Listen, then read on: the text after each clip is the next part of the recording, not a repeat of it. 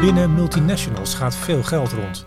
Een kwart van al die geldstromen loopt via Nederland. En dat heeft natuurlijk een reden. Maakt dat Nederland een belastingparadijs? We vragen het aan Jan Vlegeert, hoogleraar belastingrecht aan de Universiteit Leiden. Hij legt uit waarom Nederland zo aantrekkelijk is voor multinationals en waarom een zuivere discussie daarover moeilijk is, omdat de meeste fiscale wetenschappers ook belangen hebben in de commerciële praktijk. Jarenlang was Nederland een walhalla voor grote bedrijven. Het was hier niet heel tropisch, toch waren we volgens het Europees Parlement een belastingparadijs. En internationaal stonden we dan ook niet heel lekker op de kaart. Is hier een taak weggelegd voor de rechtspraak? Kan het OM harder optreden of moeten rechters bijvoorbeeld strenger met de regels omgaan? Dat bespreek ik allemaal met Jan Vlegeert, hoogleraar belastingrecht aan de Universiteit Leiden. Welkom. Dank je. Allereerst, ehm, hoe staan we als Nederland tegenwoordig op de kaart? Zijn we nog steeds een belastingparadijs? Nou, wel ietsje beter sinds, uh, sinds kort. Uh, de laatste jaren hebben we flink aan onze reputatie uh, gewerkt. Met we bedoel ik dan met name de Nederlandse wetgever, het ministerie van Financiën en de Tweede Kamer. we hebben wel het nodige gedaan om belastingontwijking tegen te gaan en om agressieve, agressieve structuren tegen te gaan. Moest ook wel, hè? Ja, voor een flink deel is dat afgedwongen door de Europese Unie. Uh, er zijn een aantal richtlijnen aangenomen binnen Europa uh, uh, die belastingontwijking tegen moeten gaan. En ja, die moeten we dan als lidstaat implementeren. En dat, dat, dat hebben we ook gedaan. en, en die regels die hebben best een, een, flinke impact. En daarnaast hebben we ook wel eenzijdig een aantal stappen genomen om om agressieve structuren tegen te gaan. En onze reputatie een beetje op te vijzelen. Ja, dan was dat ook wel nodig, want uh, uh, ja, wij waren uh, wel een, een soort doorstroomparadijs. Je, je, zou het eigenlijk wel, wel belastingparadijs kunnen noemen. Dat heeft het Europees Parlement een paar jaar geleden ook gedaan. Uh, dat is in het fiscale uh, recht onder fiscale wetenschappers en, en, praktijkmensen altijd een heikele discussie. Want dan gaan we het hebben over wat de definitie van belastingparadijs is. het is natuurlijk juristen eigen. Dan gaan we op zoek naar een, een, een, definitie. En dan is de meest bekende die van de OESO. De Organisatie van Economische Samenwerking en Ontwikkeling. En uh, ja, dan, dan gaat het om landen, volgens de OESO-definitie, die geen belasting over de winst hebben en die geen informatie uitwisselen. Nou, weet je, dan zijn wij geen belastingparadijs. Dan moet je echt denken aan tropische eilanden die ja, geen precies. belasting heffen. Uh, uh, toch hebben we hier heel veel brievenbusfirma's die ja, toch je kunt er gebruik ook, maken van het Nederlandse belastingstelsel. Precies, je kunt er ook anders naar kijken. En, en als je nu gaat kijken, dat bijvoorbeeld ik geloof een kwart van alle geldstromen uh, intraconcern loopt, loopt via Nederland. Uh, Dan kan je, je toch achter de oren gaan Heel veel agressieve structuren van grote multinationals, met name Amerikaanse, worden, je ziet altijd wel Nederlandse vennootschappen in de structuur. Uh, ja, daar speelt Nederland wel een hoofdrol. Dus in dat soort lijstjes staan wij altijd prominent bovenaan met tropische eilanden, maar ook met landen als Luxemburg en, en Malta en Cyprus. En als je, als je er zo naar kijkt, zijn we eigenlijk wel een belastingparadijs. En dat is denk ik ook de reden waarom het Europees Parlement jaren geleden gezegd heeft dat, ja, dat, dat, dat wij in dat opzicht verdacht zijn. Daar denken ze nu over sinds kort wel wat anders over. Oké. Okay. En, waarom, ehm, waarom waren of zijn wij nog steeds zo interessant? Ja, dat is eigenlijk een soort bijproduct van, van, van de Nederlandse regels. Kijk, Nederland is een heel klein land met een heel groot buitenland, een open economie. We hebben het altijd moeten hebben van onze handel. Uh, en die handel floreert het best als er uh, zo weinig mogelijk barrières zijn. Dan kun je makkelijk handelen. Dus je moet als handelaar niet te veel worden dwarsgezeten door allerlei regeltjes. En ook niet door allerlei belastingen. Dus ons rechtsstelsel is eigenlijk historisch zo ingericht dat die handel makkelijk, zonder allerlei juridische belemmeringen, of zo min mogelijk juridische belemmeringen, kan plaatsvinden. Uh, fiscale regels zijn ook zo ingericht. En die zijn dus eigenlijk vooral bedoeld om bedrijven van vlees en bloed. Uh, uh, ja, je kunt bij de grote bedrijven denken aan Shell en Unilever, maar ook andere, gewoon kleinere bedrijven, dat die makkelijk kunnen importeren en exporteren. Het bijproduct van dat soort regels is wel geweest dat het dan ook uh, voor andere bedrijven die Nederland willen gebruiken als een soort hub, uh, een springplank om belasting te ontwijken, ja, dat Nederland ook heel erg aantrekkelijk is geworden. Uh, die willen ook profiteren omdat van die regels allemaal zo soepel zijn. Ja, en dat heeft ertoe geleid dat er een heleboel vennootschappen, ja, dat zijn dan van die brievenbus-vennootschappen noemen we dat. Die zitten vooral bij een grote trustkantoor op de Zuidas. ja, dat, dat zijn eigenlijk niet veel meer dan dossiers. Ja, daar is Nederland heel groot van geworden, mee geworden. En, ja, het, nut van die brievenbusmaatschappijen voor degene die ze gebruiken, is in feite dat je hier dan een reële vestiging in Nederland hebt. En dat je, als je dat hebt, heel makkelijk een beroep kunt doen op allerlei Nederlandse regels en verdragen. Allerlei voordeeltjes. Ja. ja. En, en ja, daar zijn wij beroemd, zo niet uh, berucht uh, om geworden. En, en er is ook een soort systeem waarbij bedrijven makkelijk afspraken kunnen maken met de Belastingdienst? Ja, ja ook dat is uh, iets, toch wel iets typisch Nederlands. Uh, je kunt in andere, sommige andere landen ook wel afspraken maken met de fiscus. Uh, maar in Nederland gebeurt dat wel op heel erg grote schaal. Het is ook wel een beetje Nederlands. Hè? Een beetje handjeklap. Nou ja, poldermodel, dat, dat, dat zijn we hier gewend. En nou ja, het is niet zozeer handjeklap. Er wordt altijd wel bijgezegd... Uh, uh, dat het allemaal conform wet en regelgeving is. Dus het is hier niet zo dat je naar de inspecteur kunt gaan en zeggen van nou kunnen we dus even afspreken hoeveel belasting we vandaag uh, over dit jaar betalen. zijn, maar laten we vandaag 25 Nee, maar je kunt wel over de uitleg van regels en, en kun je vooraf zekerheid verkrijgen. En nou ja, je voelt wel, dan kom je toch met enige regelmaat wel op een hellend vlak. Want je kunt dus bijvoorbeeld, als je een agressieve structuur opzet waarmee je belasting ontwijkt, ja, dan kon je tot voor twee, drie jaar geleden kon je daar gewoon eh, in overleg met de fiscus om, om, om erachter te komen of die structuur werkte. En dat is natuurlijk voor belastingplichten heel prettig om vooraf te weten uh, uh, hè, wat, wat, wat, dan de fiscale gevolgen zijn. ja, dat maakt ook dat is, dat is een van de elementen die Nederland heel aantrekkelijk maakt voor buitenlandse investeerders. Maar nu zijn we daar dus strenger op geworden, ja. mede door druk van, van, van de Europese Unie. Kunt u eens een voorbeeld noemen hoe wij als Nederland al strenger zijn geworden? Nou, een mooi recent voorbeeld is uh, een voorstel om een zogenoemde minimumbelasting uh, in te voeren voor hele grote multinationals. Uh, en wat is dan een minimumbelasting? Ja, dat is een, een belasting over de winst die grote bedrijven maken. Uh, en het minimumtarief zou dan 15% uh, moeten zijn. Dus je misschien denken van nou, dat is ook niet veel. Maar uh, ja, het komt best met enige regelmaat voor dat er multinationals zijn die via allerlei structuren een belastingdruk weten te bereiken die lager is. Ja, en waarschijnlijk ook veel lager. En het, het, het, is een voorstel, er is nu net een, een wetsvoorstel ingediend door de staatssecretaris. Of ingediend, er is een voorstel ter consultatie aangeboden. Dat loopt nu een internetconsultatie sinds een, een paar dagen. Uh, het is niet een typisch Nederlands voorstel. Het is uh, gebaseerd op een uh, voorstel voor een richtlijn van de Europese Unie. daar is men binnen de Europese Unie nog niet over eens. er is één land, Hongarije, dat, dat tegenstrippelt. Maar we willen toch laten zien kijk, ja, we gaan er echt iets aan wij, doen. Wij willen graag, we hebben, Nederland heeft zich gecommitteerd samen met, met Duitsland, uh, Frankrijk, Spanje en Italië om, uh, ja, om dan maar vast te beginnen. Uh, lopende het proces van acceptatie van die richtlijn. Uh, dus uh, wij, wij, ja, wij, wij, wij, sta, wij, staan hier aan de goede kant, zou je ja. kunnen zeggen. Dus je zou enerzijds zou je kunnen zeggen van ja, we, we, zie je wel, wij nemen eenzijdig stappen. Anderzijds, een geweldig goed voorbeeld van een eenzijdige stap is, is dit niet. Want er zit wel heel veel druk, niet alleen vanuit de Europese Unie, maar overigens ook vanuit de OESO. Europese Organisatie voor Samenwerking en Ontwikkeling achter. Want ook binnen die organisatie zijn er maar liefst een klein 140 landen die zich aan dit voorstel hebben gecommitteerd. Ja, dus we zijn niet de enige. We zijn zeker niet de enige, maar we lopen wel voorop met de, met de mogelijke implementatie. Ja, ja. Dus, dus, en, en daarmee laat Nederland dan dus zien van kijk, we, we, we, liepen jarenlang achter, maar we doen echt ons best. Nee, we werken flink aan onze reputatie. Okay. Uh, en, en, dit is er wel een goed, goed uh, aan verbetering van onze reputatie. En, en dit is daar wel een voorbeeld van, inderdaad. Um, is daar een, een rol weggelegd voor de rechterlijke macht in deze? Ja, indirect. Kijk, belastingontwijking moet je natuurlijk vooral aanpakken via strengere regels. Uh, hè, belastingen worden geheven krachtens een wet. Uh, wat dat betreft lijkt het wel een beetje op strafrecht. Je, je kunt niet zomaar als belastinginspecteur uh, denken van nou deze meneer die heeft nu zo goed verdiend, die, die, betaalt dit jaar maar eens iets extra's. De belastingheffing moet wel op een wettelijke regel gefundeerd zijn. Uh, uh, dus, dus daar begint het. Maar goed, de wet moet natuurlijk worden toegepast. Uh, en, en, en zo kan de toepassing van de wet uiteindelijk bij de rechter terechtkomen. Ja, er is natuurlijk altijd ruimte voor interpretatie.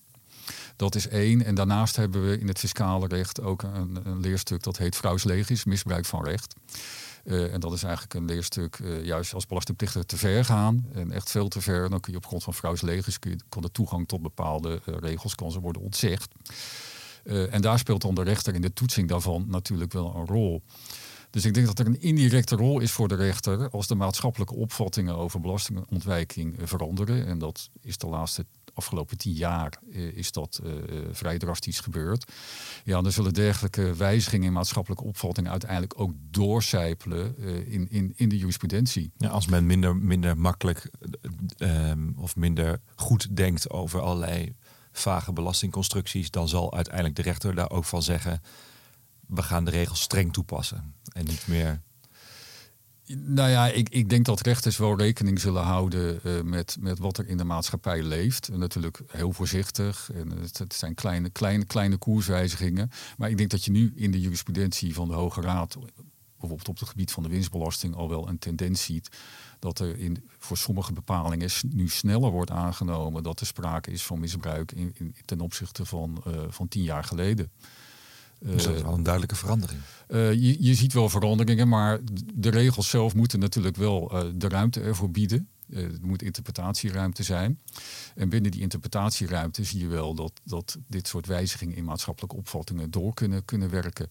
Uh, en dat rechters dan ook wel de neiging kunnen krijgen om ietsje activistischer te worden dan ze misschien in het uh, verleden waren. Ja, wat, wat, wat betekent dat voor ons land als we strenger worden, als we veranderen, economisch gezien? Uh, ja, dat is altijd het argument dat vanuit de fiscale, commerciële fiscale praktijk en vanuit het bedrijfsleven naar voren wordt gebracht. Dat als wij eenzijdig belastingontwijking strenger aan gaan pakken, dat dat uh, nou ja, dat, dat, bedrijf, dat dat ertoe leidt dat bedrijven meer belasting gaan betalen. Nou, belasting is een kostenpost, hè, dus leidt tot minder winst. Kortom, we worden minder aantrekkelijk voor bedrijven. Dus wordt altijd gezegd slecht voor het investerings- en het vestigingsklimaat.